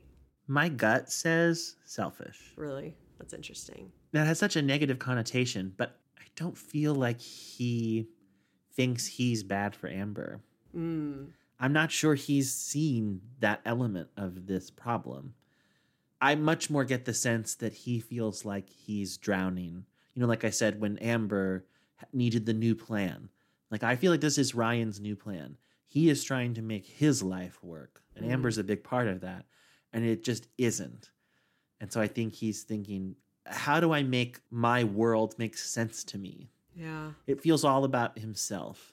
But I don't think he's consciously thinking, well, forget Amber. I need to do what's right for me. I think he's just feeling like, well, this feels endangered. And clearly, I'm not steering this in the right direction. So maybe I just need to go back where things make sense. I'm just wondering why on earth he wouldn't have told her he was thinking about doing this before he did it. And that was the only reason I thought maybe it was a selfless thing because he suspected maybe she would try to talk him out of it. So if he's protecting her, well, then I've got to just do it so that she can't talk me out of it. Because if it's selfish and he's trying to make sense of his life, and he told her he was thinking about this and she talks him out of it, wouldn't he be happy? Wouldn't he be like, okay, okay, yeah, I won't do that. I'll I'll recommit to you two and we'll make this work. I think it could still be selfish. Yeah, I think you're right. This is what I want to do. Don't talk me out of it. Yeah, yeah. Because it's going to make me feel better. I just can't believe he wouldn't talk to her. Like I mean, Julia quits her job, Ryan reenlists. I mean, now I'm seeing weird parallels there. You know, like you have to talk to the other person in your relationship before you make major life changes. I mean, but I guess this just shows us he's not ready for a major Yeah. relationship. But then I'm like, did they break up? Like, I'm actually not sure. Like, they were together last time when he went overseas. You know, is he under the impression that she will wait for him? Are they gonna, Oh. you know what I mean? Like, I sort of read this as a breakup, but now I'm like, maybe it's not. Maybe he's That's like, a good question because yeah, I sure read it as a breakup too. Yeah. But you're right. Yeah. He has been deployed before. Yeah. I don't know. The whole episode to me felt like a real reset. I mean, maybe it was because I knew that the show like takes a month long break after this. and- Yeah. but certain storylines feel over, and I included Amber and Ryan in Mhm. that. Although I suppose you're right, we don't know that for sure. Christina running for mayor, it's like okay, that's done. I don't That's think we're going to get any more of that. Yeah. And then, like maybe Drew and Natalie. Yeah. Who knows? But then other storylines felt like, well, Joel and Julia, like that storyline is just hitting its stride. Yeah. And then maybe Sarah and Carl, like that feels like there's more to Mhm. come. Yeah. That's an interesting thing. Yeah, reset. And 10 episodes in, I kept thinking it's really interesting what they can do in such a short amount of time. Like Julia and Joel's relationship issues, I don't even really think started until the second episode of this season. So I'm like, really 9 episodes. That's and it f- it felt pretty well paced to me. Like like Yeah. yeah. Although I think it's wild to think about like if this show were created for a streaming service, Yeah. there almost certainly wouldn't be 103 total episodes. Right, right. And nine episodes would be 90% of a season. Gosh, good And point. it's like imagine them having to do this in that time frame. hmm I think it would feel rushed. It's one of the things I think is a downside of streaming hmm is that shows don't have as many episodes. And the fact that this storyline in season 5 was so well prepared in the four previous seasons. like, Yeah. we've seen dozens upon dozens of episodes of Joel and Julia together where the seeds of this were planted. And I like we've said before, we didn't really see it the first time we watched, but this time we're seeing it all over the place. I'm like, sometimes quantity is so helpful. Yeah. Because it just helps things not feel laid out for only one purpose. It's like, well, maybe those other incidents were just isolated incidents. And now in season five, we discover, nope, they weren't. I think you're totally right because they certainly in a in a smaller number of episodes they would have been able to foreshadow Julia and Joel having problems but maybe too well you know? Like you would have seen where all those dots were connecting to or whatever metaphor yeah. this you're totally right. It just felt i mean we were able to miss it the first time because they were buried in a lot of happy moments as well. And so, you know, and I almost wonder if they were like doing all this saying we could do this if if we got another season if we were able to. Because you know they were always on the bubble. Maybe it would have Yeah. ended season four and then they wouldn't have explored julia and joel's marriage. But you know it's almost like it was like a back pocket idea. Like we'll just sprinkle these things in. We might have a chance to mine that later. And I think with streaming, there's less of that. Like, let's just see where it goes. You know, it's more like everything has to be so carefully mapped out, which I think a lot of people consider a good thing. They're like, television is better, it's more streamlined. But I like meandering stuff. Like, I remember in the first few seasons of Friends, they had a lot more of them just sitting around watching TV and making comments about what they were watching. And I loved the realism of that. And, and part of what I liked about that show was just hanging out with everybody. It wasn't like I needed everything to be a big dramatic storyline that was heading somewhere. And Yeah. it feels like with streaming, that's what everything is, you know, that nothing happens just to happen. And I don't know that I consider that a plus. Yeah. I mean, it's sort of like if you were to say, no book should be over 400 pages. Right. I agree most books should not be over 400 pages. Yeah. But when you are when you read a great 1000 page book Yeah. And then when you're done you're like, "Oh, I wish it was 2000 pages." Right. Like, that is a joy all of its own. And yeah, I sometimes like I just finished watching Cheers, which is maybe not a great example cuz I I didn't wish it were twice as long, but that was 275 episodes. And I just think what are the odds that there will ever be another TV show that is 275 episodes? Yeah. I, I think very, very low. Yeah. I mean, they were already low, even if streaming didn't come along. That was a rarity to run that long. But, Mhm. you know, even Parenthood is 103 episodes. I just finished the series Love Victor after three seasons. It's 28 episodes total, the whole series. The whole And They're half hour. So I'm like, this whole series is 14 hours of television. Yeah. I- I can't get lost in that. Yeah. That's a good point. Yeah. Was the theme just like a reset and also maybe this idea of pretending? I liked I liked that. You know, Drew can't pretend to be someone else and Yeah. Ryan can't pretend to be someone else either. Like I think it really kind of extends um, more than the hugging. I think that that might have Well, yeah. Amber did go to Sarah for a hug. Oh, All that was left for her was a hug from her mom. Oh, you're right. Oh, that's good. doesn't really work with Natalie and Drew. No. Does it work with Sarah and Carl? All that was left was the hugging in the dark after the heaters well, went if out. the if her boundary i- includes hugging but nothing beyond it, then all that's left is the hugging.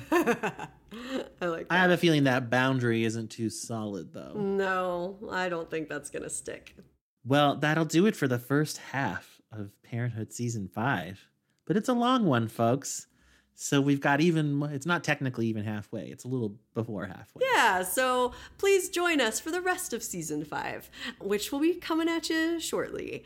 And while you're at it, while I'm commanding you to do things, please check us out on social media Facebook, Twitter, Instagram, Parenthood Pals everywhere. And I demand that you visit parenthoodpals.com Stop everything, do it now. Okay.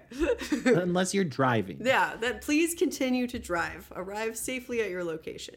Thank you as always for listening. And until next time, may God bless and keep you always. And may your wishes all come true.